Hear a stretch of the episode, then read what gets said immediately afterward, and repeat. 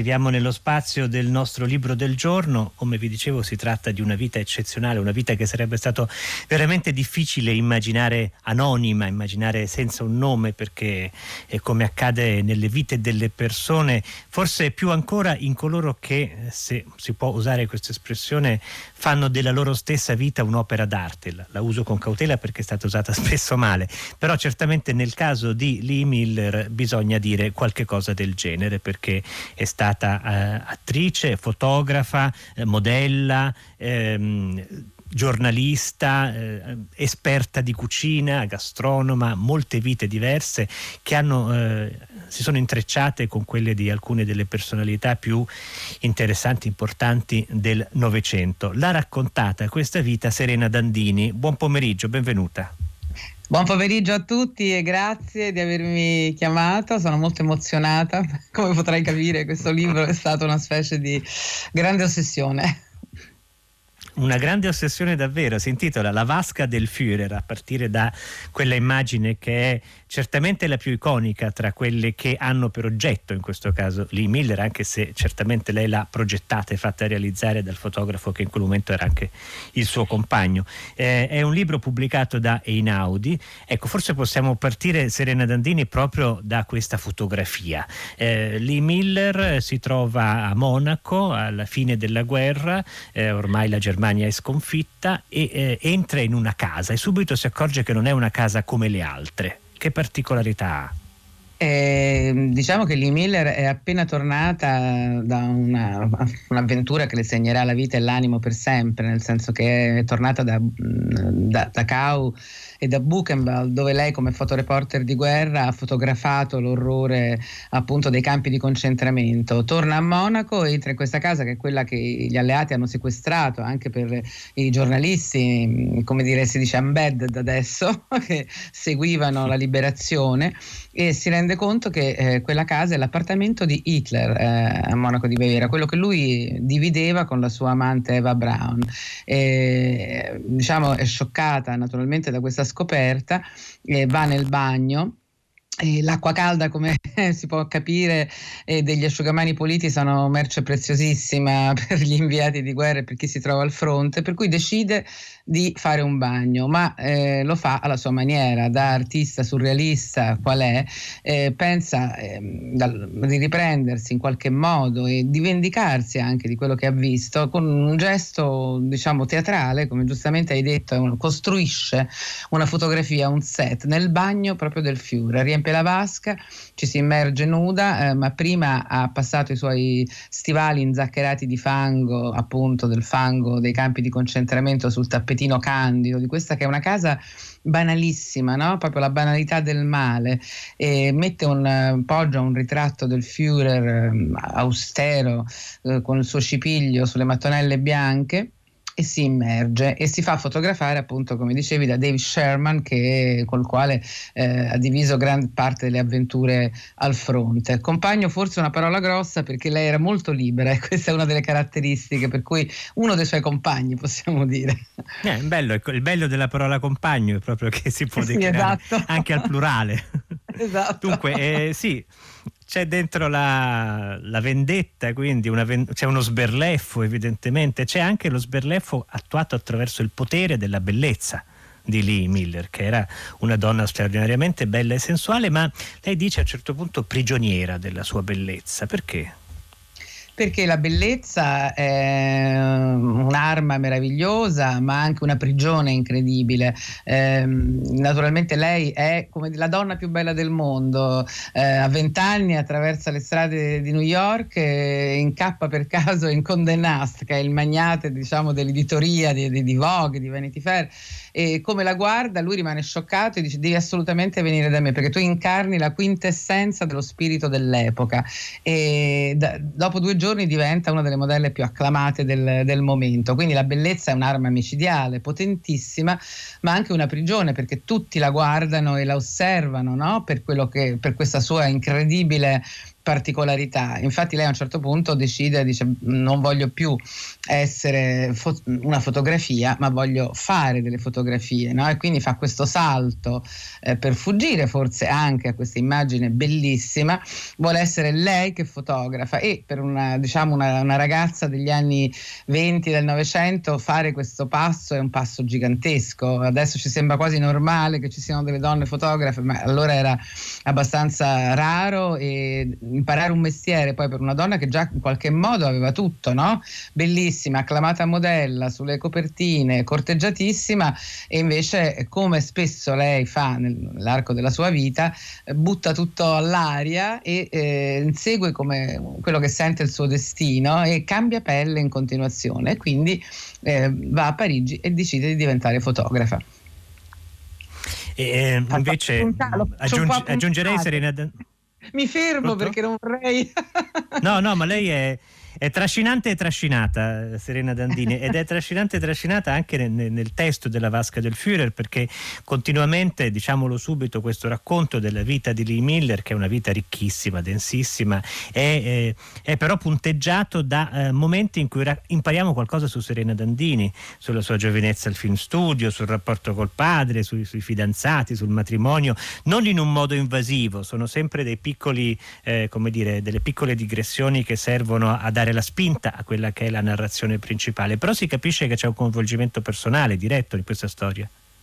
Sì, eh, faccio capolino, diciamo, perché mh, ho cercato di, sempre con pruderie, di non eh, mangiarmi il racconto, che era la cosa principale che chiaramente mi trascinava, però eh, sai, le vite degli altri eh, ci affascinano, voglio dire, non sono la prima a dirlo e a notarlo. Le vite degli altri sono, possono essere uno specchio dove forse vediamo riflessa la nostra esistenza e capiamo le, tante cose di noi, e magari anche dei sogni che avremmo voluto inseguire e non abbiamo avuto il coraggio di fare, o anche eh, le nostre, la spavalderia che avremmo voluto avere, come quella di Lee Miller, e forse non, no, non, non abbiamo fatto eh, non abbiamo avuto il coraggio necessario per raggiungerla. Per cui attraverso la sua vita è stata per me un po' una cartina al tornasole, per cui mi venivano spontanee, me ne sono resa conto anche, diciamo, in fase di scrittura, no? Queste eh, intrusioni personali leggere, giustamente come hai sottolineato, eh, sulla mia vita, la vita delle ragazze, sia delle ragazze degli anni settanta che anche delle ragazze di oggi, perché la vita di Lee Miller è un percorso femminile fortissimo, ma ehm, che ci, dove ci rispecchiamo tutte in qualche modo. E che poi intercetta altri percorsi femminili, perché in queste pagine compaiono Leonora Carrington, Meret Oppenheim, Nusche Luar, Dora Mar, e tutte quelle che lei chiama le muse degli artisti, che spesso erano tutt'altro. Musa sono un po' come mucca, sembra qualche cosa che uno abbandona lì e che munge, no? Invece questi sono personaggi che producono, che fanno arte molto spesso, come del resto Lee Miller. Sono delle artiste straordinarie.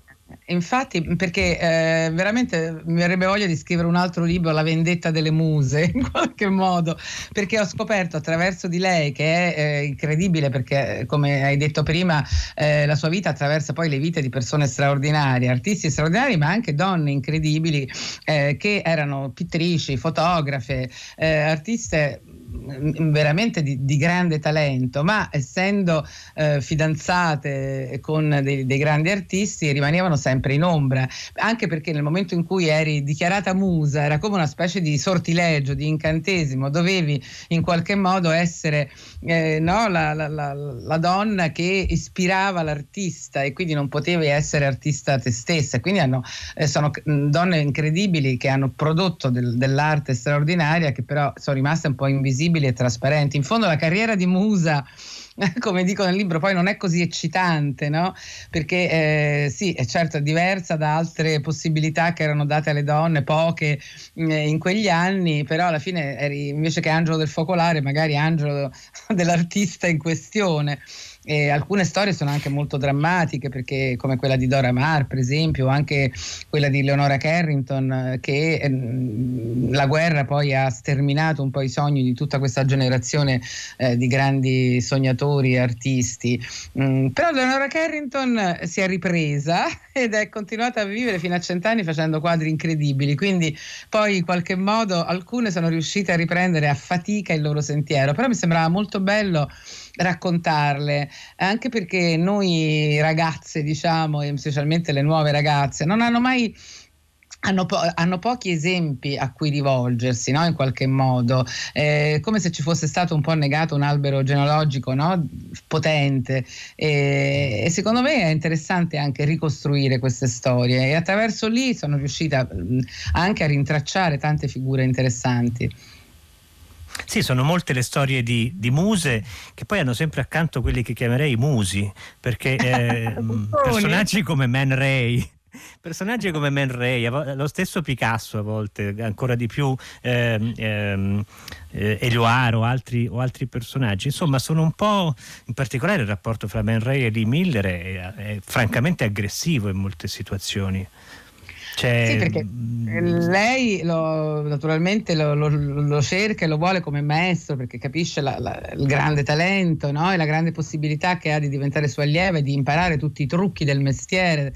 Eh, insieme sviluppano eh, cose straordinarie nella Camera Oscura, ma di cui lei è eh, autrice, per, non solo diciamo eh, allieva e partecipe e fautrice, ma eh, lui eh, chiaramente, finché lei rimane un po' questa donna meravigliosa che ha accanto, eh, ammette la, la sua libertà solamente, no, fino a un punto, poi rimane sempre questo recinto. Allora questa libertà eh, che, che, che i surrealisti professavano, come spesso poi è successo negli anni in qualsiasi anche movimento rivoluzionario, no? La rivoluzione va bene fino a che però fai quello che dico io, diciamo, poi c'è sempre un limite, no? Oltre il quale una donna non deve spingersi, e invece lei si ribella anche a questo, per cui eh, Man Ray entra in una disperazione più totale, creando, devo dire, delle opere bellissime, perché la disperazione, ahimè, come sappiamo, può essere fonte di grande ispirazione.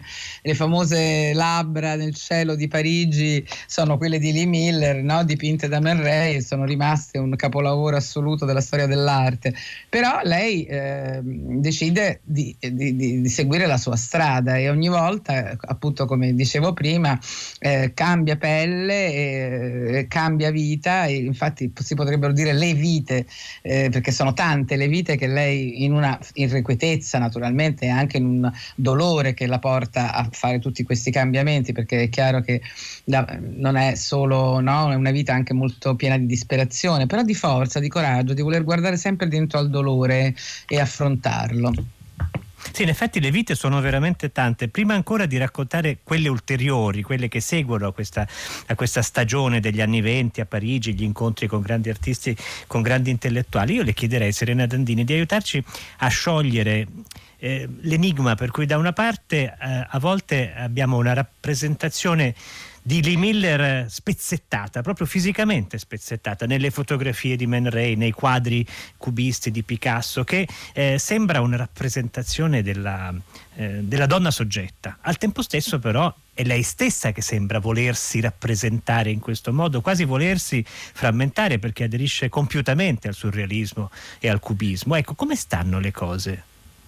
Ma lei eh, è curiosa e mh, avida di mettere in pratica tutte le possibilità eh, date da questa nuova arte. Ricordiamo che la fotografia è un'arte nuova, no? Man Ray eh, in realtà eh, quasi avrebbe preferito essere ricordato come pittore, perché la fotografia era considerata ancora un'arte un po' eh, così in bilico, no? Non proprio oggi eh, la fotografia è un'arte, ma all'epoca bisognava affermare questa, eh, questa cosa, e non era assolutamente assodata, tanto che non vendevano le fotografie, gli artisti dovevano poi ricorrere, ecco, Man Ray per esempio faceva molte foto di moda eh, per, no, in qualche modo eh, pagare l'affitto, come si suol dire, e lei vuole imparare tutto, imparare tutte le tecniche, e le piace assolutamente, anche perché ha questo rapporto con il suo corpo eh, un po' straniato, no? Lei ha subito naturalmente un, questo, poi nel racconto del libro c'è una violenza da, da bambina, e in qualche modo ha imparato a separare il corpo da, dai sentimenti, no? Quindi per lei, anche per lei il suo corpo è in qualche modo un oggetto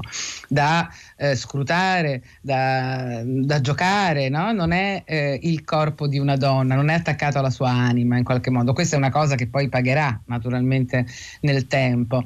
Quindi eh, questa tecnica della, fram- della frammentazione surrealista le introietta totalmente, si mette al servizio, e anche Anche quando lei fotograferà, e sarà, questa è la cosa più incredibile, eh, quando andrà nel, appunto, nei campi di concentramento, e sono, sono famose eh, le sue foto del, um, dei cumuli di cadaveri, dei, delle, delle, dei sopravvissuti emaciati, però sono con un occhio surrealista in qualche modo. Sono foto che fanno, se vuoi, ancora più impressione, eh, ancora toccano il cuore ancora di più, perché hanno, hanno un che di poetico, di artistico, no? E, e usa anche lì questa tecnica della frammentazione, nel senso che lei fotografa dei dettagli, entra dentro al dolore. Eh, nelle sue foto ce ne sono altre che noi possiamo paragonare alle sue, dove eh, diciamo magari si vede un cielo di speranza, o magari eh, sono più document- documentaristiche, perché danno una visione d'insieme, no? Lei taglia tutto il superfluo e va dritta al dolore, e è la sua tecnica surrealista, ma anche il suo modo di affrontare la vita.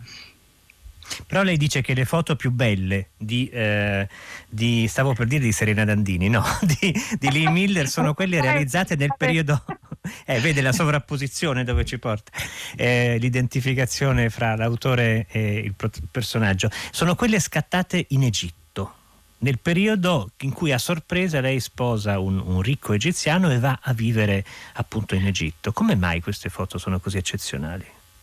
Queste foto sono cos- per me eh, personalmente mh, sono così eccezionali perché eh, quasi non, no, non mi sono quasi mai soggetti umani. Lei, sco- lei fa questo gesto eh, appunto cambiando ancora una volta completamente il corso della sua vita, e quando aveva uno studio affermato a New York di fotografi, finalmente a suo nome era lei, eh, lo studio di Lee Miller, eh, tac, lei decide, accetta questa proposta di nozze di questo miliardario, come poi eh, può succedere nella vita, l'idea di pensare che eh, finalmente uno trova un, un posto sicuro, qualcuno che si prende cura di te, e va in Egitto. Naturalmente dopo poco tempo, un carattere così irrequieto come il suo non può stare nella mondanità del Cairo, no? Che Jet Society fatta di appunto giochi di carte. E, c'è questa scena bellissima, Serena Dandini ce la racconti, quando eh, incontra appunto la buona società cairota che eh, eh, le dice nel suo salotto che questi quadri di Picasso e compagnia sono degli orrori che saprebbe farli chiunque. Come risponde Lee Miller? Beh, lei eh, tira fuori fogli, eh, pennelli, colori, e a questi invitati tutti eleganti, queste donne che lei chiama tutte perle e sateni, dice: benissimo, visto che lo, lo può fare chiunque, fatelo voi.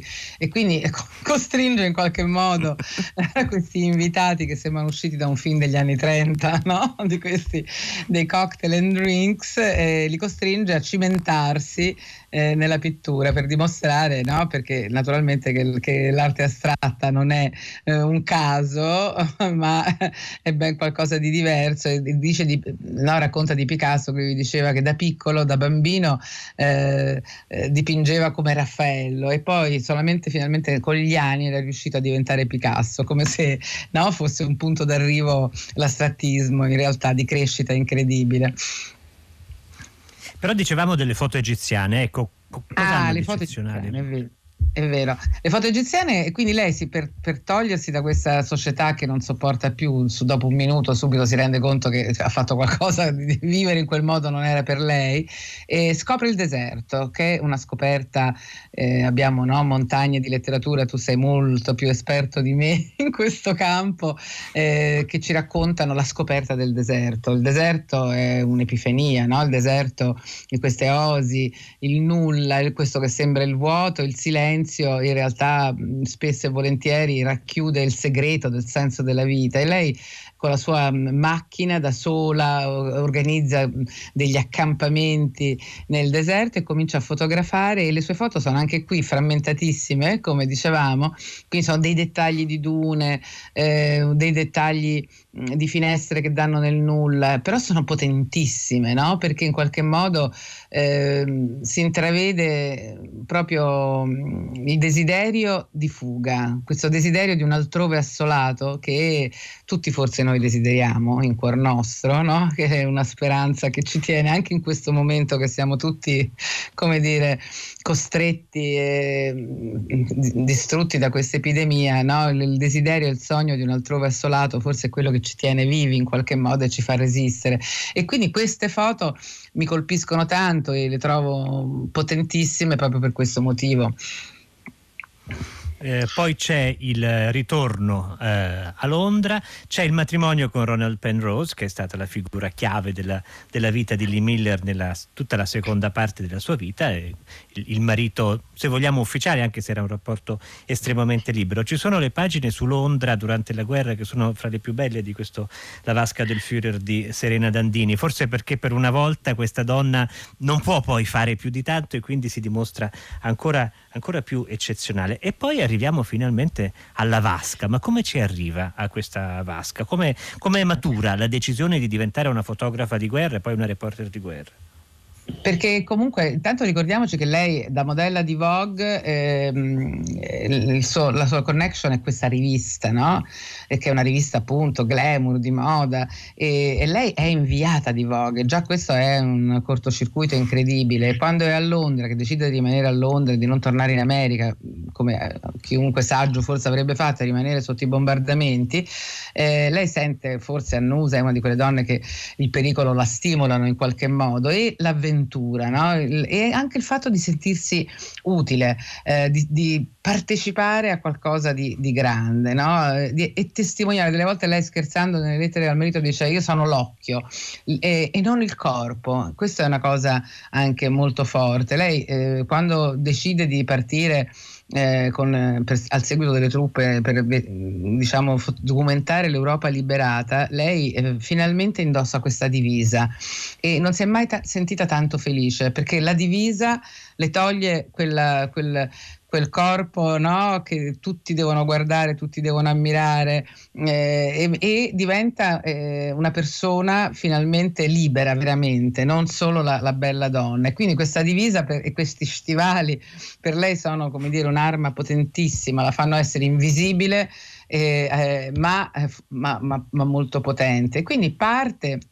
Alle donne non era permesso di andare in prima linea, alle donne fotografe, alle fotoreporter, eh, ci sono molte storie belle anche riguardo a altre fotoreporter che fanno di tutto per essere, insomma, all'altezza, alla pari eh, de, de, degli uomini, ma ci sono delle leggi precise che lo impediscono. Poi lei, per una serie di circostanze del destino, che naturalmente gli è molto amico il destino, riesce sempre a trovarsi al centro degli avvenimenti che fanno la storia, e quindi si troverà a documentare Eh, la battaglia di Saint Malo, e poi continuerà eh, insieme a David Sherman a, a vedere le, le ferite eh, dell'Europa liberata, perché poi la liberazione è, ehm, è anche molto deludente in qualche modo, no? E lei questo documenta sulle pagine di Vogue, e, e queste foto eh, drammatiche, non solo di quelle dei campi di concentramento, ma anche quelle dei bambini, gli orfani di guerra nell'ospedale di Vienna morenti, che lei documenta, e, e della distruzione, delle macerie dell'Europa, appaiono tra um, pubblicità di creme idratanti e fotografie di cappellini alla moda, e, e questo è ancora più lacerante in qualche modo. Però lei, come sempre, ci vuole eh, un mentore di, di qualità. Aveva questa editrice, una donna molto intelligente, che capisce che in quel momento un giornale come Vogue non può non avere un occhio appunto sulla realtà, no? E quindi la, eh, veramente la incita e la, la aiuta a proseguire quella che poi per lì diventa quasi una discesa agli inferi, e da cui non vorrebbe più tornare. Infatti, diciamo, la sua vita poi continuerà Eh, fino al settantasette, però diciamo il trauma della guerra e di questa anche delusione di questa liberazione che in qualche modo tanti avevano combattuto, no? per, per un mondo nuovo, per un mondo diverso, e invece la realtà che si eh, arriva agli occhi di tutti è che non sarà così, e, e questa grande delusione e i traumi che naturalmente dell'aver vissuto e assistito a certi orrori non l'abbandoneranno mai nel, fino agli, agli ultimi giorni, anche se ehm, lei decide appena torna dalla guerra di buttare tutte le foto, tutti i negativi, tutto il suo passato in soffitta e non ne, non ne vuol più parlare. Addirittura a chi gli chiede ma lei è stata una, una fotografa, lei dice no, ho fatto qualche fotografia, eh, ma è stato tutto distrutto sotto i bombardamenti di Londra. Rifiuta tutto il suo passato in qualche modo, che poi per un altro eh, scherzo del destino, ma forse non è uno scherzo, ma è forse tutto scritto, chi lo sa, verrà scoperto solo dopo la sua morte, dal figlio. Ecco, quindi c'è anche la scoperta di un tesoro finale. Lei ha usato molte volte la parola realtà, Serena Dandini. Uno vorrebbe veramente arrampicarsi nella testa di Lee Miller per immaginare qual è la sua percezione della realtà, perché da una parte è costantemente al centro eh, dei, dei luoghi cruciali, degli incontri cruciali eh, eh, del suo tempo, però il numero delle coincidenze è tale che non so quale senso di realtà potesse avere. C'è una scena forse tra le più poetiche di questo libro, che racconta tante scene eh, speciali, in cui Lee Miller eh, alla fine della guerra, subito dopo la fine della guerra, si trova a passeggiare di notte per Vienna, a camminare per Vienna, che ovviamente è in macerie, e incontra all'improvviso un vecchietto che sta ballando per i soldati. E chi è questo vecchietto? Beh, quella è una cosa in, quando, perché man mano che io poi andavo avanti nella documentazione di questo libro, ogni tanto scoprivo queste, questi cortocircuiti del destino pazzeschi, no? Perché lei non può incontrare tutti, no? Incontra anche il più grande ballerino del mondo, Nijinsky, pazzesco, che eh, era stato eh, nascosto dalla moglie durante la guerra, perché sarebbe finito sicuramente, essendo eh, malato eh, fortemente, e, e quindi, come si sa, eh, chiuso uno di quegli istituti eh, no? per persone difettose, tra virgolette, quindi la sua fine sarebbe stata terribile. La moglie lo nasconde e finalmente alla fine della guerra lui può uscire e esce e, mh, appunto in questo falò con dei soldati russi, quindi incontra questi connazionali e improvvisa un balletto nella notte. Lei lo incontra e rimane scioccata dalla bellezza, nonostante l'età, nonostante la fragilità di quest'uomo, di questi passi di danza nella notte in mezzo alle macerie, e mh, capisce che comunque eh, il suo viaggio, anche se così travagliato e così mh, pieno di, di sofferenza, vale la pena anche solo per eh, frammenti di queste immagini, e Nijinsky è una, è una specie di apparizione. E poi c'è il grande mistero, sì, Serena Dandini, sì, si pronuncia così da... perché io sto a Radio tre, non voglio fare la figura che poi mi dicono eh, Nijinsky. Il mio russo è zoppicante, ma credo che si dica Nijinsky. Meno male, e... dai. No, comunque volevo almeno accennare, perché il tema, se no, potrebbe sembrare che nel libro non ci sia, invece il complesso rapporto di eh, Lee Miller con suo padre è anche questo presente. È stato molto discusso chi l'ha visto in chiave più positiva, come Serena Dandini, chi ci ha visto delle ombre, ma questo dovrà decidere ognuno delle lettori e delle lettrici di questo La vasca del Führer di Serena Dandini, pubblicato da Einaudi. Tra l'altro abbiamo già parlato a FAHRENHEIT di un fumetto sulla stessa storia di Lee Miller, Trame libere, di Eleonora Antonioni, pubblicato da Sinnos. Li accoppiamo idealmente e ringraziamo Serena Dandini per essere stata con noi. Grazie a voi di cuore, veramente. E adesso un saluto da Tommaso Giartosio in conduzione, da Susanna Tartaro in regia e curatrice del programma, i tecnici Gaetano Chiarella, Daniele Verde, in redazione Laura Zanacchi, Clementina Palladini, Lea Gemmato e Carlo D'Amicis, Daniela Pirastu e Giosuè Calaciura e Benedetta Annibali. La linea passa a sei gradi con Paola De Angelis.